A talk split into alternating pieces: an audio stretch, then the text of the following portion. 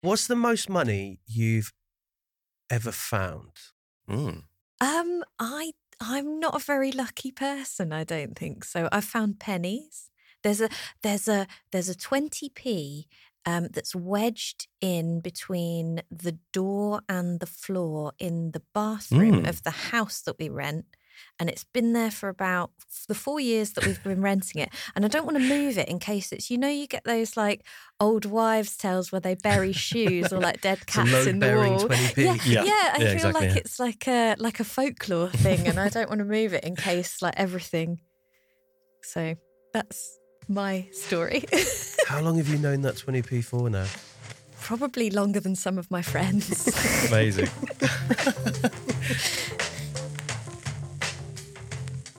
Hello, everybody. Um, Chris, I don't know about you. I feel like we are saying everybody now. We've had so many people messaging and Yeah. and sending in. Um, this is Write Club Open Mic, um, a podcast all about new writing. Uh, hopefully, your writing. Uh, we're hoping that over the course of this podcast series, you might feel inspired to write something yourself and send it through to us. We love all types of writing, um, whether it's um, scripts or stories or poems. If we're being honest, Chris, Mhm. there's a lot of poems There is there is a lot.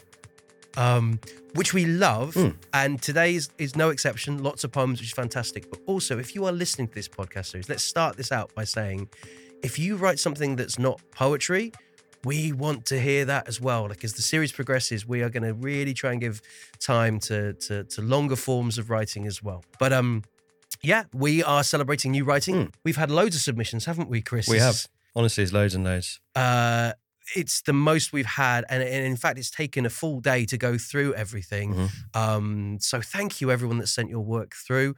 And today, Chris, the theme is Show me the money.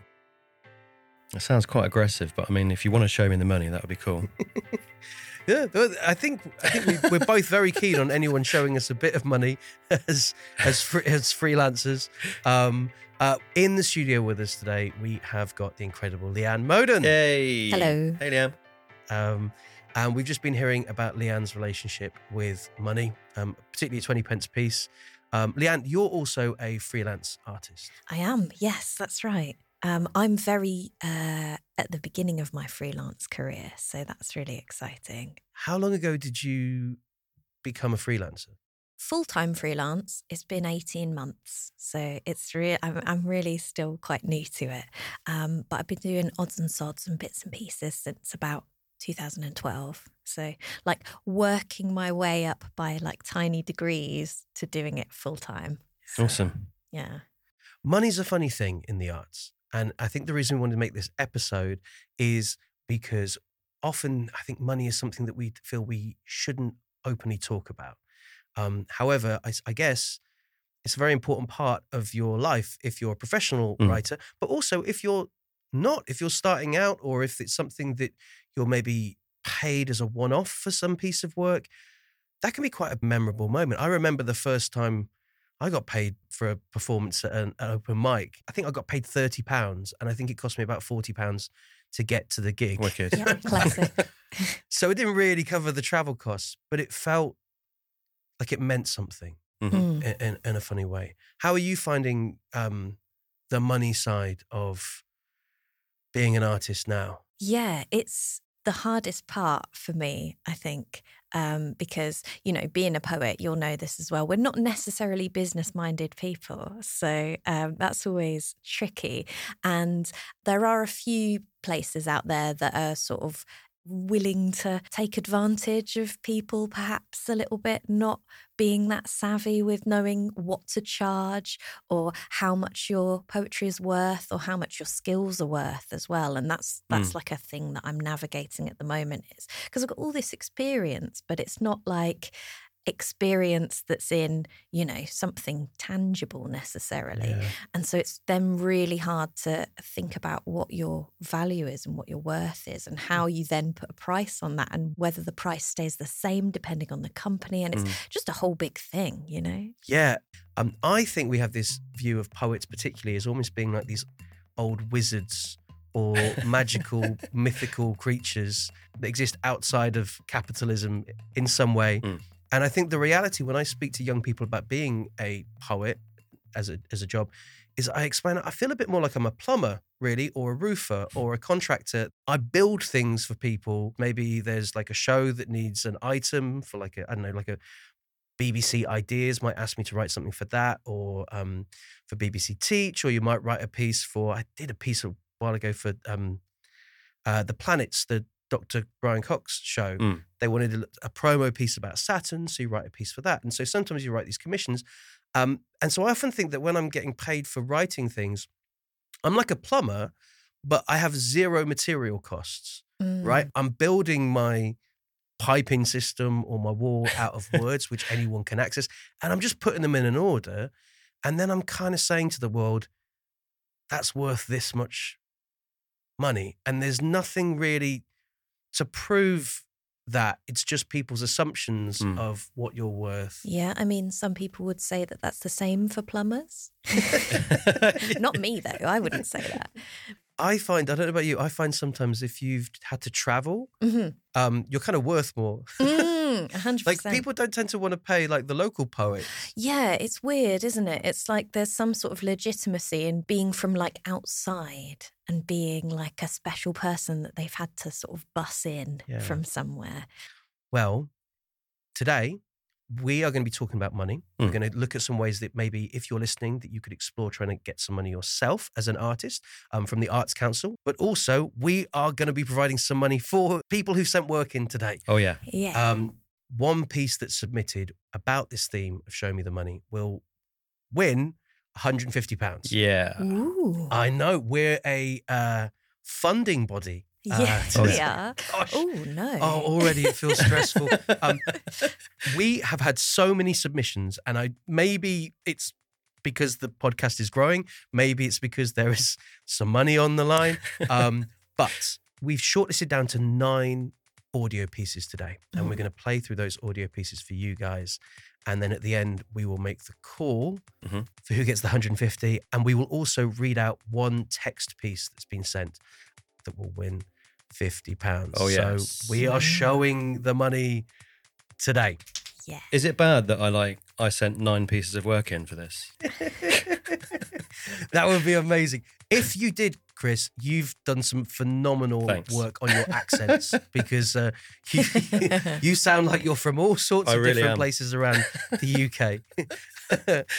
um, okay, so before we get stuck in, we are going to listen to a member of the online Write Club um, team, Sandy Wardrop.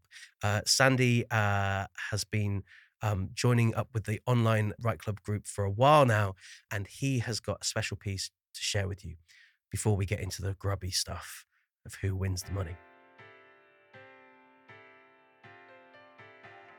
My name is Sandy Wardrop. I am a neurodivergent poet uh, with ADHD, which means that my brain works differently from most people's. And I like to write stuff that scratches an itch in my brain.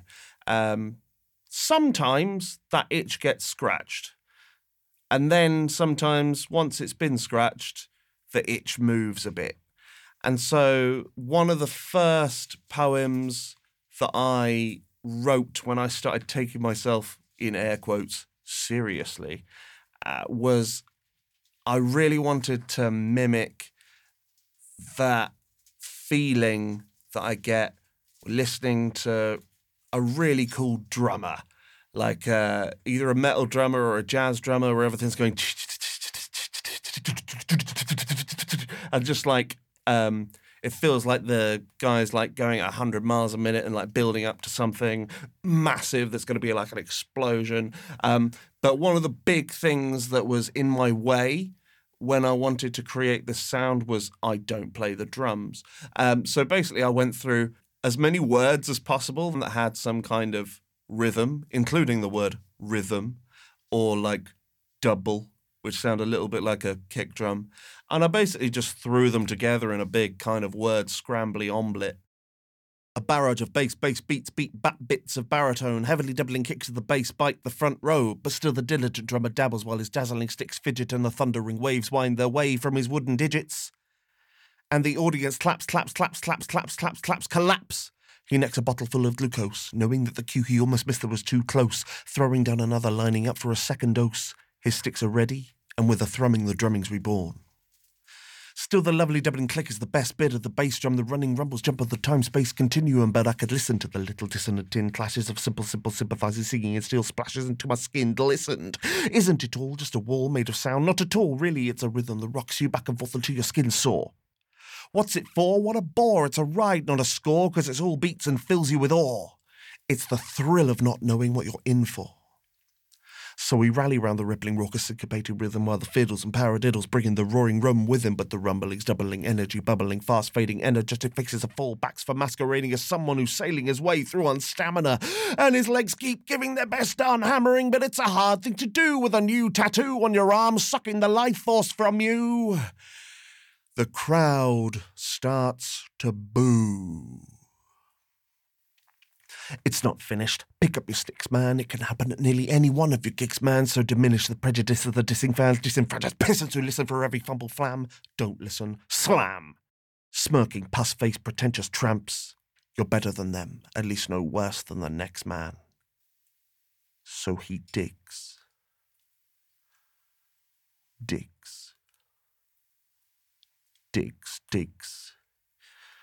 Digs, digs, digs digs down deep in the dark recesses of his soul where unnecessary pressures are synthesizing coal into diamond, or rampant rocket rhythms are raised up whole, tearing tantrums into tatters, making mansions out of mantras in a dance-based tantric trance of tyrannic tarantulas until he crashes and sizzles and fizzes and hisses and buzzes and smashes.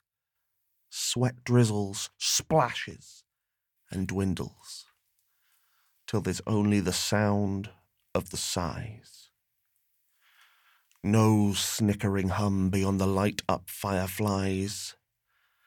And with a fleeting flash, he's reborn hissing, You wanted the best beat, bass, rehearsed verse, and mimetic drumming rhythm because I just bossed it. Great. That was so good. Wow. Awesome. That's so good. Nice That's one, wicked. Sandy. Um, yeah, what a great piece. All right, we're ready to go then. Uh, we have got nine pieces of work that have been sent through to us. We're going to play these pieces in blocks of three.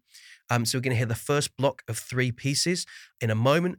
When we've heard all nine pieces, all three blocks, um, we'll then make the difficult decision. But is there anything you'd like to say? Yes, so it's really important for us to state that it was a real challenge to pick the ones that we thought we wanted on this particular podcast. So if you have got your work uh, on this episode, then you've pretty much already won. Yeah. And the money's just like a lovely bonus for one Yeah. person. So um, yeah, well done to everybody. And for those who um, who haven't made it on this episode, there are always other episodes that we've got coming up. So Yeah. hopefully we can find ways to get everybody's work showcased. Yeah, absolutely. So, three artists that are going to appear in the first block are Sam Wilson with a piece called Little Credit, then Tom McColl with The Gamble Account, and finally, we have Hilary Steele with The Wolf Returns.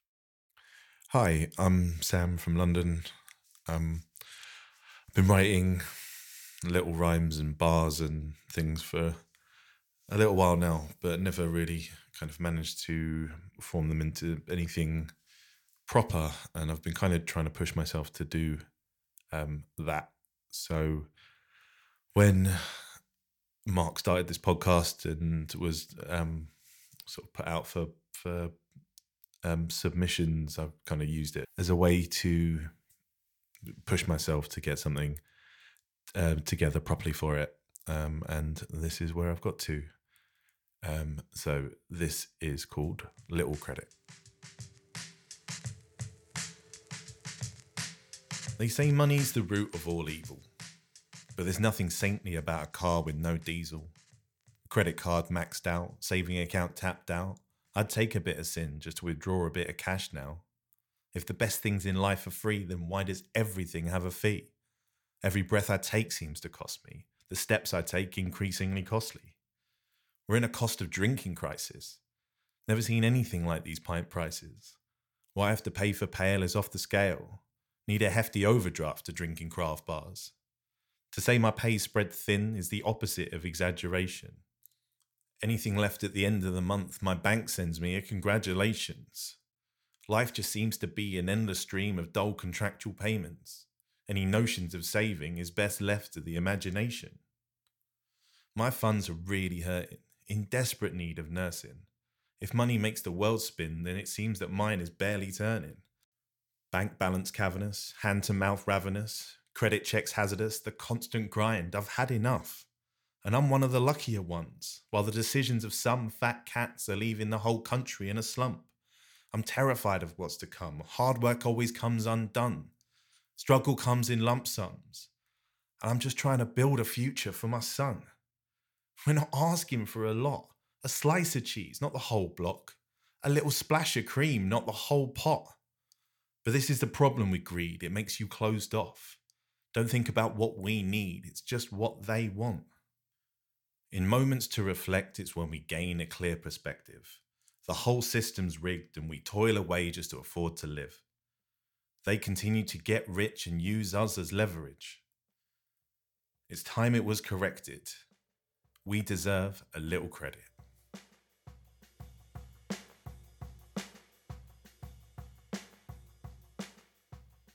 The gamble account. When I opened a new gamble account to supplement my current account, the bank sent me a different kind of card to the usual plastic one. It was the four of clubs. At the nearest cash point machine, I inserted the card, and keying in my personal number, the Queen of Hearts and Three of Spades came up upon the screen. 17. I took the printout and went straight to the cashier's desk. I placed my bet, £60. Surely I'd win this time. The cashier dealt the cards the Jack of Diamonds, Two of Clubs, and Six of Hearts. Damn, 18. Better luck next time, sir, the cashier said, smiling, as I paid in £60 to the non withdrawable gamble account.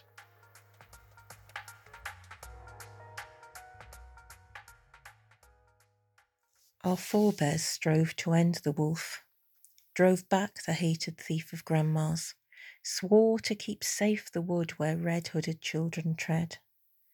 Centuries of grim attrition paired him to a fairy tale, and we forgot the scale of those devouring jaws, overpowering hope, ambition, with freezing homes and cheap nutrition, shoes that crumple in the rain. The wolf is at the door again.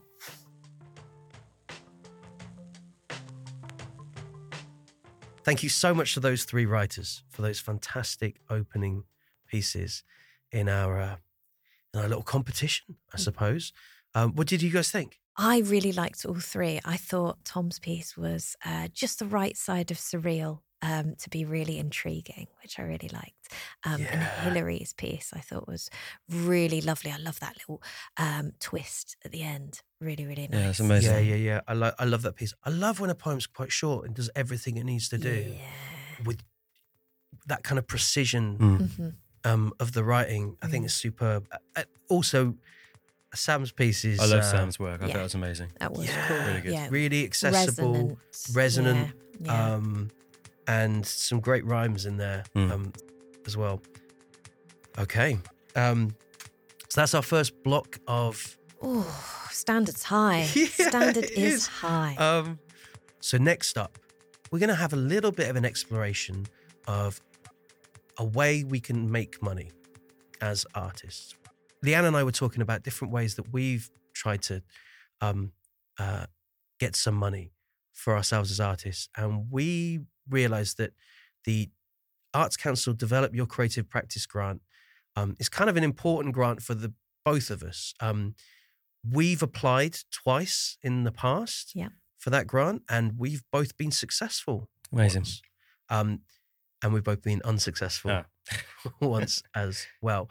Um, and the DYCP grant, the Develop Your Creative Practice grant from the Arts Council, is a grant specifically for individual artists. Yeah, it's sort of to develop your skills, to develop your practice into some way, to give you a step in a different directions. So, for example, the one that I was successful with, um, I'd been working for 10 years as a performance poet and I wanted to move into writing long form theatre Cool. content. And that was the step up and a step into a slightly different genre of writing and a slightly different sort of sphere as well. So, I needed the money to support um, mentors and um, mentoring for me in like performance and in writing and in promoting stuff uh, and all that kind of thing. So it's uh, as well as giving you like time to write and giving you support to pay yourself to perhaps take yourself out of your day job for half half a day a week or something like that in order to give you the space to think creatively Mm. it was really important for me that when I got it in 2018. So Oh, great. That's interesting. I was successful in 2018 for a um, DYCP grant to move into writing for small children, like picture book Mm. authoring.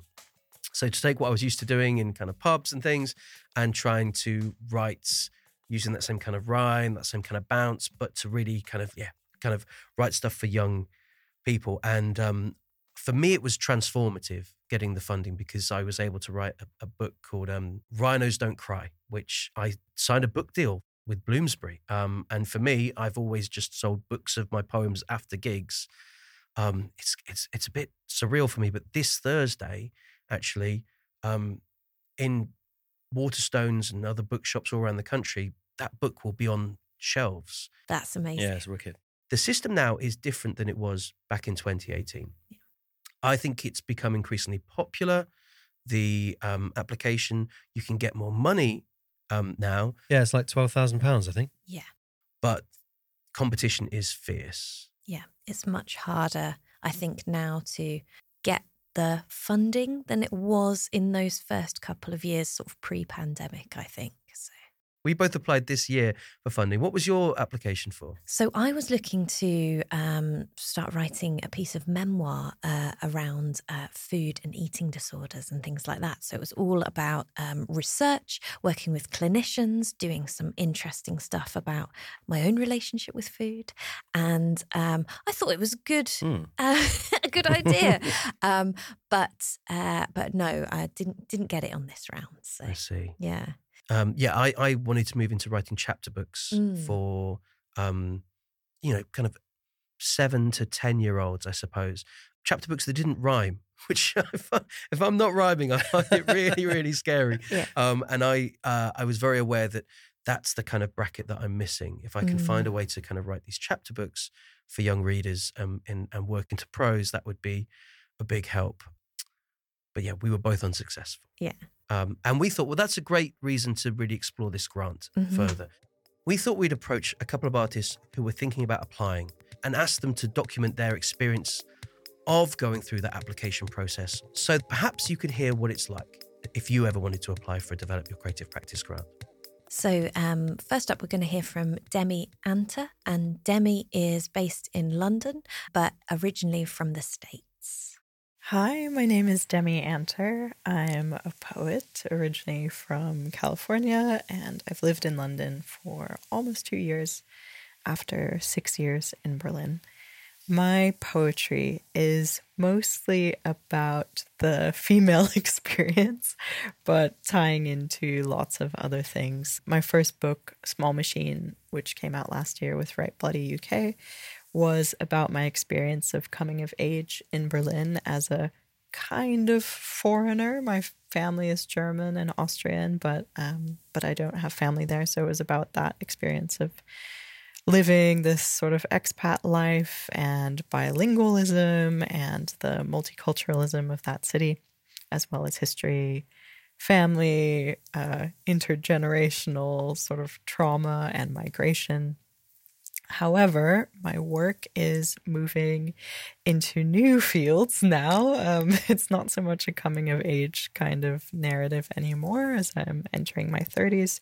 And the projects that I'm looking towards now have more to do with this particular period in time in your life, um, particularly for women, uh, trying to figure out sort of what comes next in terms of whether or not you have a family and how this fits into your life and identity as an artist in your career. My DYCP application is exactly about this transition, actually. And I have experience in a lot of different art forms um, in photography, in film, in book making, book design. I also finished a master's in acting last year. So I'm also trying to figure out how do all of these kind of disparate pieces fit together.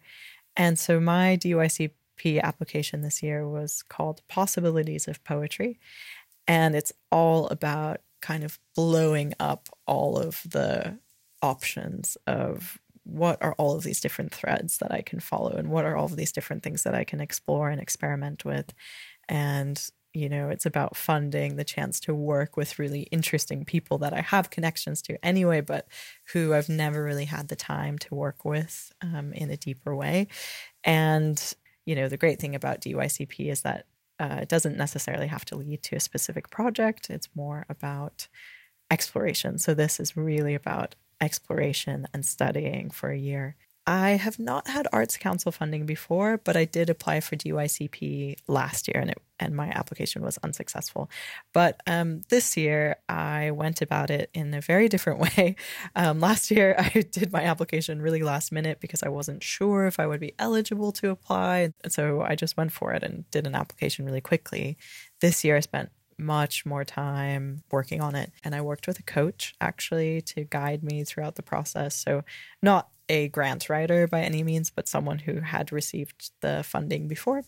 I applied, I've just submitted my application last week, and I think that the process is really good. I really like the way that they've set up their website and their questions. And I found it a much more straightforward kind of application than many other grants and things that are out there, actually.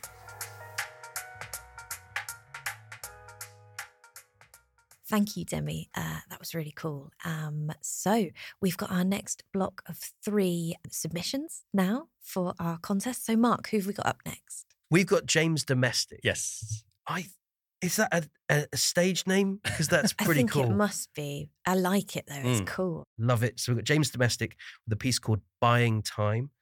Then we've got Sarah Dixon, um, who's been on this podcast before, actually. Uh, but this piece is phenomenal. It, it made made it through again, which is Are We Poor? asks Frank. And then finally, we have got Amber Page Moss with a piece called Life Isn't Fair. Buying time. Not having seen you for a decade or three, I hadn't much thought about how you would be. I guess we all think we're 20, whatever our age, we hold ourselves constant and our past much the same. But at Darren's funeral, there was a crossing of paths when you near ran me over in the chapel car park, mashing your own for all you were worth. Then you clocked it was me and your face filled with mirth. James, how you doing? It's been way too long. Glossing over the fact that you'd almost hit me dead on. I wanted dearly to tear you off a strip. You were going too fast, and I'm sure you knew it. But we're at a funeral, so I let it slide. We chat for a short while, then head on inside. Me with my girlfriend, you with your third wife, and we reverently celebrate deceased Darren's life. It's not till the wake in the nearby King's Head that I weigh what you were against what's there instead. You were full of idealism, of dreams and ideas. Now you drive a Mercedes with plates from this year. And I don't want to seem jealous or snarky or mean or invoke some male cliche betwixt man and machine. But you talk and I listen. You always liked your own voice. We're both staying here, so I haven't much choice. And whatever the subject, whatever the topic, the theme turns to money and how much you've got of it. Politics, music, family, or cinema, holidays, science, the results are familiar.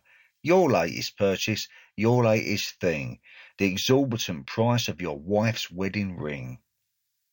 That you've changed is abundantly clear, and I can't help but wonder what I'm doing here, discussing stuff I care little about. You've been lured by the biggest cult, and now you're devout.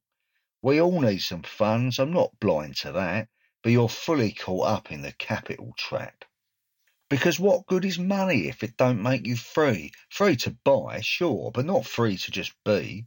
To be cuffed to a treadmill, just whizzing around, working hard to get nowhere, never once making ground. The cuffs might be golden, with diamond tipped keys. The treadmill's designer, well, of course it would be. But you've now set a standard, both you and the wife, and you've got to keep up, 'cause this is the life. You asked at the bar whilst you were getting 'em in, what would I buy with a lottery win? I didn't need to think, I just fired straight back. Time's what I'd buy, 'cause it's what we most lack. You didn't really seem to understand what I meant. It seemed to make you angry, this straightforward concept, and like an exasperated parent with an unruly child, fury drew across your face, and I was positively reviled. You said, No, a thing, a tangible thing. I said, Minutes, hours, days, and months are tangible to me. And one day in the future, which you may find comes too soon, you might suddenly wake up to find they're tangible too. And then you punched me on the nose. Sarah L. Dixon. Are we poor? asked Frank. After his first primary school birthday party at our house, Violet asked where our second toilet is, where our real garden is, the one with grass, why we only have one TV. Are we poor? asked Frank after his first week at a new school. My answer, we are rich enough to have shelter from the wild valley, rich enough for three meals a day and several baths a week to warm our house when the mercury drops below 17. Are we poor? asked Frank after his first week at high school, pointing out we have no car, have been on one foreign holiday funded by others. Some of our clothes are second hand. Yes, but look at the bright jars of sea glass we've gathered from Scarborough sunsets and Anglesey bays. Look at the things we can treat ourselves to the books and the small precious things, the stone set pendulum you saved up for, five beads on a string from a cracker you've loved since you were two. Look at the hours we spend colouring and watching Moomins together, the way we can make each other laugh. Look at the lines you bring alive with cartoon character, and the words I weave into worlds. You shout at me that he was talking too. Well, I didn't catch him, I say. I caught you. And I know how you'll respond before you do. Watch your lips prepare to form the words, gasping air and out it bursts. But that's not fair. Yeah, well, life isn't fair. When your destiny is determined by how much your parents can spare, by an accident of birth. But they tell you it's down to how hard you can work, how fast you can learn, how much you're worth, and what you deserve. Life isn't fair. But that's just a fact gender pay gap, zero hours contracts, the young trapped by disproportionate tax, and in the pandemic. While the public struggled, the artists sacked, the bar staff made redundant, students locked in rooms the size of cupboards, the fortunes of the richest 10 men doubled.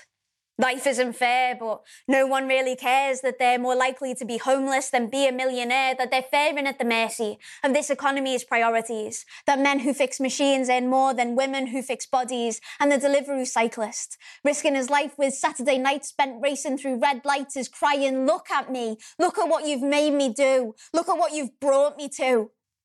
Life isn't fair, and how long you live it is a lottery. Some get 80 years and others get weeks. Some have no home and others own streets. And the landlords will evict you if you don't keep paying for your flat with no hot water and a roof that lets the rain in. Meanwhile, second homes stand empty, driving up the prices. But when you ask them why there's no more homes, they blame it on the migrants. And the cabinet's on drugs, and the prime minister's a racist. Headlines blaring another outrage that the Tories get away with, because it's one rule for us and another for them. And we're fine for flouting laws that they don't follow themselves. And they're telling us to level up, and they're selling off the NHS. And in the cold, the costs are rising, the wages worth less and less. And any attempt to address this blatant illogicality is decried as political correctness gone mad, as token snowflake wokery in this broken democracy. And still they have the audacity to claim that we're all in the same boat, we're all in this together, so keep calm and carry on shivering in the pissing British weather while they're moving the goalposts to widen the gap, rewriting the rules and redrawing the map. And it's about time you realise that. There is no magic to banish the wrongs or reward the right.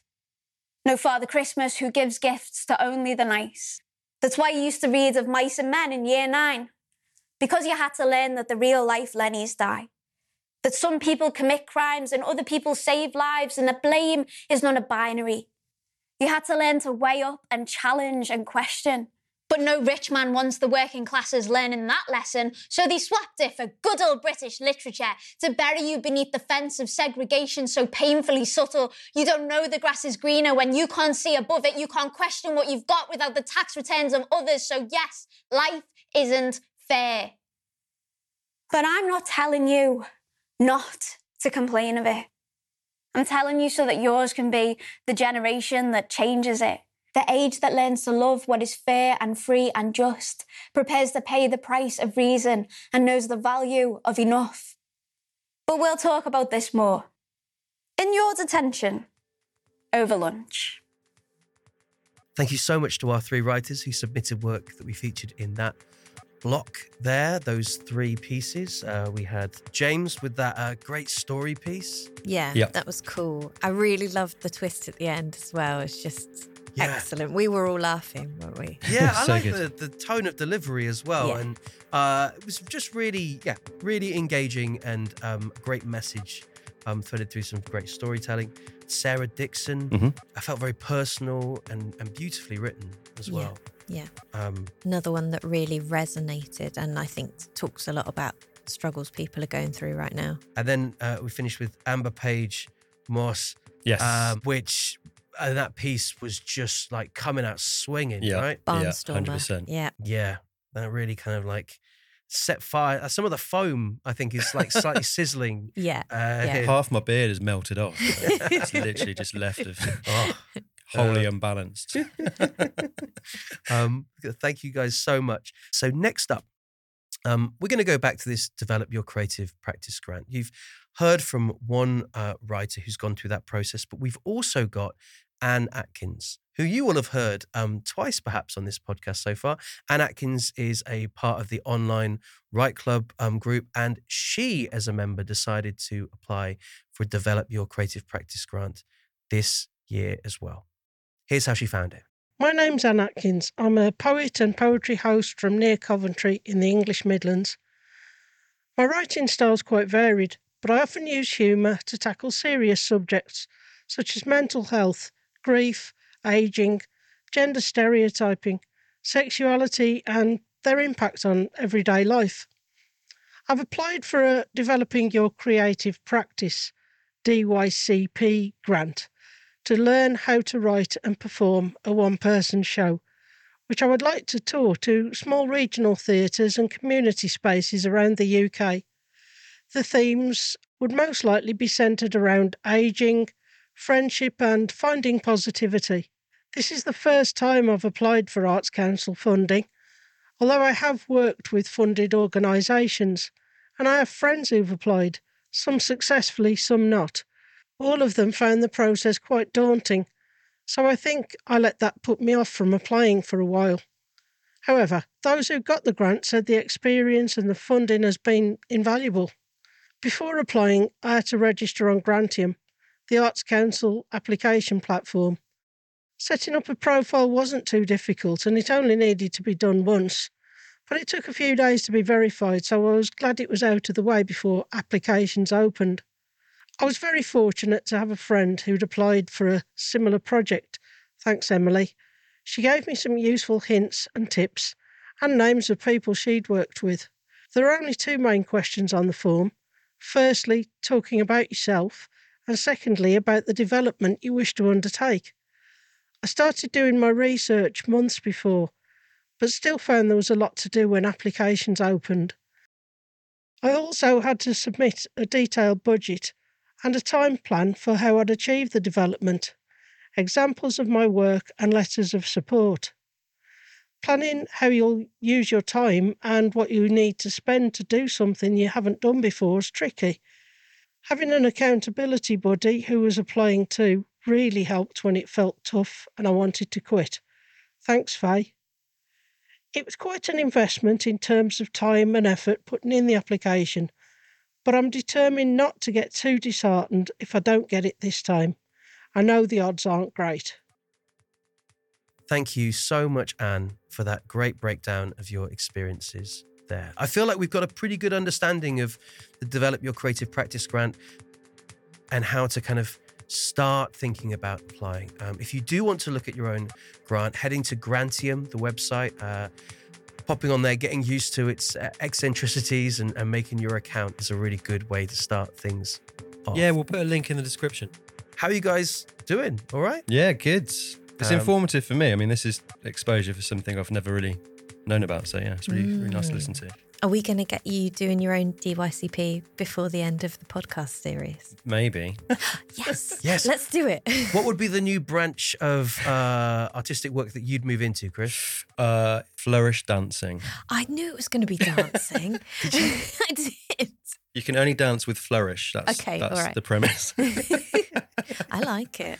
That's pretty cool. Thanks. Uh, you haven't seen me dance, Mark. It's not a nice sight. It really isn't. That's why you need the money, Chris. well, that's exactly right. What to improve um, on my we're dancing. upskilling. yeah, it's fine. We'll get you get mentored by um, Michael Flatley. Excellent. Um, That's a blast from the past. Jeez. Oh, good. You'll be yeah. I don't know if I can. You'll be mentored by Diversity.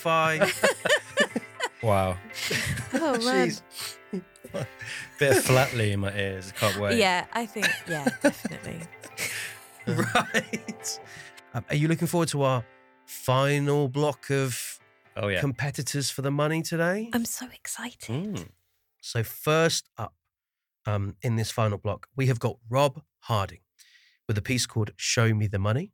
Then after Rob, we have got Andrew Lee with a piece called "I Found Your Wallet," and our last piece today will be Gail Webb, and her piece is called "Moorish." So apparently, they call it crimbo limbo.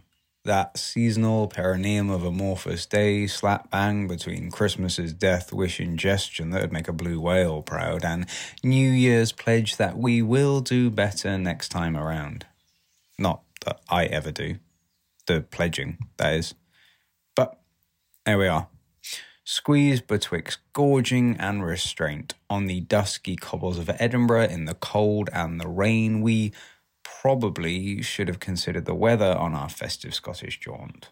But this is the first time we've been away on holiday as a family, and we are loving it regardless. Except the wind, of course. And we ignore the fact, my wife and I, that we are staring down the barrel of two faced January, all its promise and penny pinching pain. We focus on the kids and making the most of today. We've had perspective changed on a big wheel. We've had our minds warped by a museum of mirrors. I've done a treasure hunt in the rain with my boy to look for unicorns. And then it happened. Perspective shifting, mind warping unicorn of a treasure that she is. My daughter holds my hand and looks keenly at the person I have learnt not to notice the person I would have once sat with and shared food with and chatted with until I learned it takes a lot less effort to stare at your toes and shove your hands in your pockets and focus on what you own instead of what others don't. But my hand wasn't in my pocket, it was in hers. And she squeezes it and says, sincere and earnest, Can I give her my money? Nobody makes her. Nobody even suggests it. She asks. Asks. As if she needs permission for kindness. After all the presents and surprises, this is her dream. This is her desire. It's to share. A £20 note from her grandparents. A gift. Freely given out of love.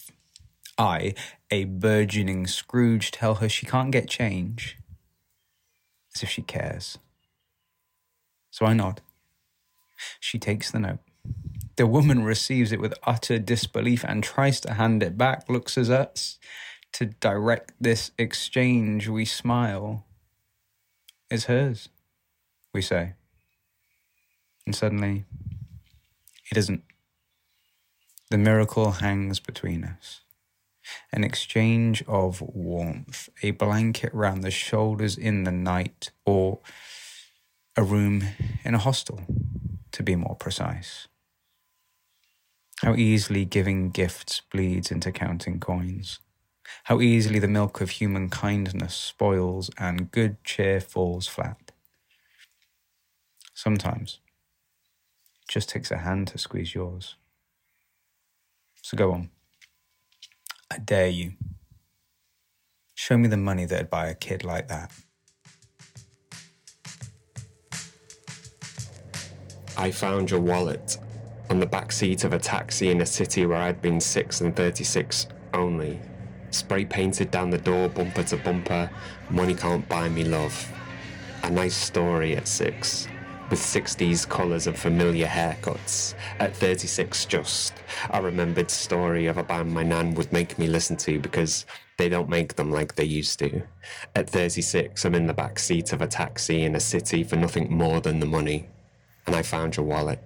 The stereotype in my accent had me making eye contact with mirrors and reflections, checking for witness, stretching out the weight of my societal shoulders all nonchalant so as not to interrupt the driver's story about what time he gets off.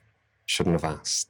But the animation in his need to finish in time for the derby bought me a precious second or two to pocket your wallet as if every stereotype you'd ever heard was true. Pulling up at the lights on Cavern Club corner, I pulled out your wallet, opened it up to a guilt riddled photo booth cut out of you and your young family. Two kids, a wife, a receipt for four tickets to the match, a credit card so recently expired and stamped on some plastic. You'd been born in the summer of 64 in Wallasey. Plastic. Over the water in too much of a hurry, you opened up your leather wrapped identity to me, with few clues as to who you were, are, or will be. A mystery novel on the commute to the yellow train home on a Monday. That'll be 350, please, La. His eyes shifting suspicious in the rear view. The no food or drink £50 fine sign pushed against the weak in my knees, the back of the taxi closing in claustrophobic, the anxiety of a brand new stolen wallet paying my way back into old habits. I told the boss man I'd found your wallet. Came clean, cut loose, released, stood down, let it go, let it be. Gave the only thing between you and me charitably up to the front seat. The driver winked and smirked, pocketed your wallet, almost as if to say, Show me the money.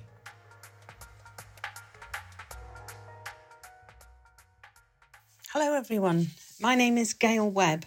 I'm a poet based in Nottingham, originally from a small mining town in South Wales. I've been writing for about the last four years, doing open mics and performances with Gobs Collective and Paper Cranes. And I'm currently creative writing facilitator at Maggie's Cancer Care Centre, Nottingham. Um, I'm loving the the Write Club workshops and podcast combo, and uh, I'm going to read you a poem written recently at the lovely Jackie Murray Grace's workshop. This poem is called Moorish. I am soft, sticky caramel toffee. You want to roll me on your tongue until an overwhelm of love, richness makes you retreat and I will meld with other beings equally as well. Spread myself thinly on a crunchy base of paper crisp pastry, pistachio sprinkles. Green bites refresh me, and together we understand what it takes for humanity to come together, to complement each other, to raise each other up. I am made for others to experiment with bold brushstrokes, light sparkles, blasts of burnt, crackled sugar, sweet cement of creativity. Confectionery collaborations are built on much more than biscuits sandwiched together. I can top an ice cream, knickerbocker glory, or underpin any dessert, and you will melt into me swim in a salty, sweet river of delights. Wonder, is it worth it? Ready to give everything, to lick your fingers one more time. Thank you so much to those three writers um, for submitting those pieces. Uh, what did you guys think? Oh, I really loved them. I, I really liked Gail's piece. I thought it had lots of lovely sensual senses in it, which I really, really liked. It did feel like uh, a beautiful reflection on the things that are more valuable Mm. than money. Um, Chris, you were just saying you really liked the um, I found your wallet, right? Yeah, it's a great piece, and I really like how you can hear physically the journey that he's on. I just like the fact that it's it has that within the vibe of the piece. I think for me, Mm, It's it's really got a lovely soundscape Mm. running underneath it that really sort of makes the words pop, which is cool. Yeah, it's a great piece. Yeah. Definitely some some Chris stroking of the beard at that one, I think. and, and then of course Rob Harding's piece as well. What a beautiful story. Yeah. really Um, good storytelling as well. We really got a sense of being there and being involved in that moment. Absolutely. Um, the thing is, you have just to go back to the the piece that we were referring to before. That musique concrète is something that was in the in the twenties and thirties and forties, where you use sound, everyday sound for soundscape. Becomes percussive. You start lending into it. Sort of stuff that I like. Anyway, it's cool. Technical stuff Yeah. from the sound guy. We love it. and uh, yeah, and Rob's piece with some great storytelling as well. And Yeah. um, uh, yeah, and also like pulling no punches about feeling a bit guilty, right? And Mhm. how we get a bit more cynical. Okay. We're going to make a call on that in a second. But one thing we have made a call on is as well as the £150 for an audio piece, we've said there is a £50 prize for one text piece that got sent in um, this month. And we've had a bunch of these sent in. Um, some really, really great poems uh, and some stories as well, which are fantastic. Uh, I, we, we, I kind of would have loved to given this to a, a story, but uh, the unanimous decision is the piece that really stood out to us all um, for the £50 prize. Um, I'm going to read it out to you now. Um, it's a piece called How Difficult It Is to Describe the Difference Between £2.99 and £29.99. And that's been sent in by Laura Strickland. This is the piece. He interrupts me like the person from Porlock. He's found the perfect frozen dress, and as he talks, I imagine him wearing it. Watch how it transforms him, the feeling it gives him, the way he moves through the gaps in the furniture, as though he is blessing the air. And it takes everything I have not to say, I can't afford it. As he hands me his Kindle with the cracked screen, he won't use a protective cover because it doesn't feel right in his hands. I click buy now and think about what to cut back on. Yeah, it's mega. Oh, yeah. That gave me goosebumps. Yeah, what a powerful, thoughtful piece. You can't hear this, um, but the way the poem has been laid out is really satisfying as well. There's no punctuation there, these kind of gaps. It's almost like a prose poem, but with these thoughts on the page as it's moving. It's Hmm. very beautifully set out as well. So, Laura, we loved that piece. Yeah, Thank you so It's much. Um, and we will be in contact about how to relay your £50. If you weren't selected, because we had a few text pieces, we will also try and see what we can do about putting you in to a later episode. But thank you for the work. It was very, very well written as well. Okay, so time for a decision on the audio Mm. uh, now. this has been quite. It's hard, right? It's been hard. Yeah, quite difficult. You you can't uh, hear this, but we we've been sat in the other room, um, going through the pieces, and there's a strong case for each one, and we couldn't agree for quite a while Mhm. on this. If anything, I don't know about you guys, it made me feel um, more sympathetic towards the decision that Arts Council England is making when it's going through applications. I know that Yeah. there's a project plan and there's other things to, to bear in mind, but um, it's never easy trying to make a decision between different artists. Of course, the quality and the different contexts of different poems and different pieces it's it's really hard to say you know this is the one Mm. that we'd like to choose over all the others so yeah i'm i'm i'm really glad not for the first time uh, that i don't work for arts council too difficult How did you find it, Chris? Yeah, I echo exactly what you just said there. I think um, it's quite tricky because they're all really, really good. Um, but yeah, we sort of got there in the end, I think, just, didn't we? Yeah, we went back and forth on a few things, but and we are all in agreement that we are happy with the choice. Yep. Okay. The winning piece of the £150 is Life Isn't Fair by Amber Page Moss. Well done, Amber Page. Woo! Awesome. Well done. Really good. Um, guys, do you want to explain why um, why we went for that piece ultimately? Yeah, so um, we found we thought that this piece had like a huge amount of passion to it. It was incredibly well crafted as a piece of spoken word, um, and it was really well performed as well. There was a lot of there was lovely energy to it as well, and um, obviously it's quite a political poem. And um, we thought that regardless of your politics, um, you could really see that this was a well crafted piece of writing. Yeah, it was um, tour de force. It was Mhm. Yeah. throwing some punches, um, and it was uh, taking no prisoners at all. And I think we all felt that it was a poem that just could not be ignored. Yeah, I mean, it's for me, it's just relentless, and I, I like it because it, it really does. That's what you want in a poem. Yeah. I just feel, I just feel that it's it, it sort of really echoes a lot of a lot of the feelings that are friends that I have and friends and family feel exactly the same way at the moment. So it's right on the money for me. It's poignant for sure. Now, that said, ultimately, I hope you can hear that it's just an opinion, right? It's just Mhm. some people's opinions. And whenever you're applying for funding, if you are getting an unsuccessful response to an application, it's tricky, but I think sometimes we've got to do our best to not take it too personally. And perhaps you feel that somebody else's work really spoke to you.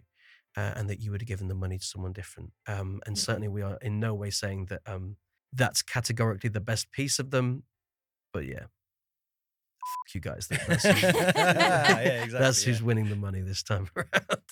It always feels like arts council funding is like the main big thing and it's the one thing that will legitimize your art but there are so many other you know local funds. You can get money from your um, city council if you look in the right places. Um, there's lots of like weird little funds that have been endowed by folks who've given their estate over to help artists um, there's like the Society of Authors if you're a writer. There's all kinds of places. So it's easy to be discouraged when you get an unsuccessful um, response to a DYCP, but there are other places to go. And there are other ways to get what you want done and get your voice out there. Mm. I think if you're successful with one of these grants, you kind of know what you're doing next because Mhm. you've made the plan, right? Everything's set out and you know what you've got to go and do. But what do you do if you're unsuccessful? And and I think that's something that we all could need to kind of like steel ourselves for because we will be unsuccessful much more than we are successful, I think, with these applications. Um, our two artists that you've heard from so far with their DYCP grants, um, just so you know, they got the news this last week, uh, received a no on, on their applications, um, which is tough, right? The truth is, probably as artists, we're going to take more no's than we're going to take yeses. And in fact, that first poet you heard on this episode, Sandy Wardrop, with his piece about drumming, he also applied for a Develop Your Creative Practice grant and he received a no. Here's how he felt afterwards. They said, "Oh no, you've um, unfortunately you've been unsuccessful." And I went, "Oh, I was really hoping for that money to maybe, well, apart from anything, pay my mortgage for the next three months or so." So, the answer they gave me was no. Was I still glad to have done it? Was it still worth the sleepless nights, including the final night, staying up all night to finish it off to be perfect? Absolutely. For one thing, it gave me the experience of filling in a funding application, which is something I'd never done, never realized was really something I could do. But yeah, I am in the right place. Um, it is okay to ask for this money to be better, and I am worth funding. And if you're listening to this, wondering, maybe you are too. Thanks so much, Sandy. It's tough navigating this world as artists, and, and money comes and goes. Honestly, I kind of feel like we're tough though. We're cockroaches, lot, right? As writers, we're used to, to grafting for, for little to nothing. But if we can keep dealing with those rejections and pushing ourselves forward, um, we will get there. Yeah, definitely. It's not necessary. What did you say before? It's there's no poetry in money. Um, yes, there's no money in poetry, but there's no poetry in money either. Mm, I'm clicking that one. Yeah, although it would be nice. Yeah, right? totally. Um, Guys, thank you so much for joining us today. The great. good news is um, if you're interested in our next workshop, um, this series has been fantastic so far. The poet you've just heard, Sandy Wardrop, is delivering a workshop on Wednesday, the 6th of September. Uh, it'll be online from 8 p.m. until 9.30 p.m. on Wednesday, the 6th of September. And Sandy's workshop will be really cool and fun and engaging. And it's called Fast Poetry and How to Fake It. Nice. Um, so yeah, if you want to sign up for that, we'll put a link to the event in the Eventbrite. Um, these these tickets are really snapping up uh, and selling out, so please jump on one of those quicker if you want to make sure you get a spot. All that's left to say today is um, thank you so much, Leanne, for joining me and Chris here today. Thank you for having me. Um, you are paying me, right? Yes, worth your weight in gold, uh, Leanne and Chris. I'm I'm mostly paying Chris in denim these days. I was going to say, Yeah, you are nice. paying me, right? everyone's everyone's getting a little something something. And thank you guys um so much for listening and for sending your work in and being part of this project because we're loving working with you on this so far. Our next theme that we're gathering submissions for is back to the future. Great Scott. yes. Uh we got an episode where we're looking forward to the future and i've got some big news for this episode. This episode that we're putting together we're looking for work from writers who are under 18. That's right. This episode will be school friendly and will contain writing from young people all around the world as they respond to the theme of Back to the Future. Perhaps you've got a young person in your life who kind of needs something to do over the summer holidays. Any writing from anyone under the age of 18 sent through to us, we will feature on the episode. If you have got any work that you would like to send, uh, feel free to send it to words at writeclubopenmic.com. That's words at writeclubopenmic.com. Thank you guys so much for joining us today. That's been cool. And thanks to everyone that sent work to feature in this episode. This episode of Write Club Open Mic was hosted by me, Mark Grist, and Leanne Moden, who's joined us today. Um, also, we've got Chris Barn at Backland Studios, without which none of this would be possible. Thank you so much to everyone who sent work in that we featured today. Thank you so much to Demi and Ann for documenting their experiences with the DYCP. And thank you to Arts Council England for funding this project with public funding. Lastly, thank you for listening.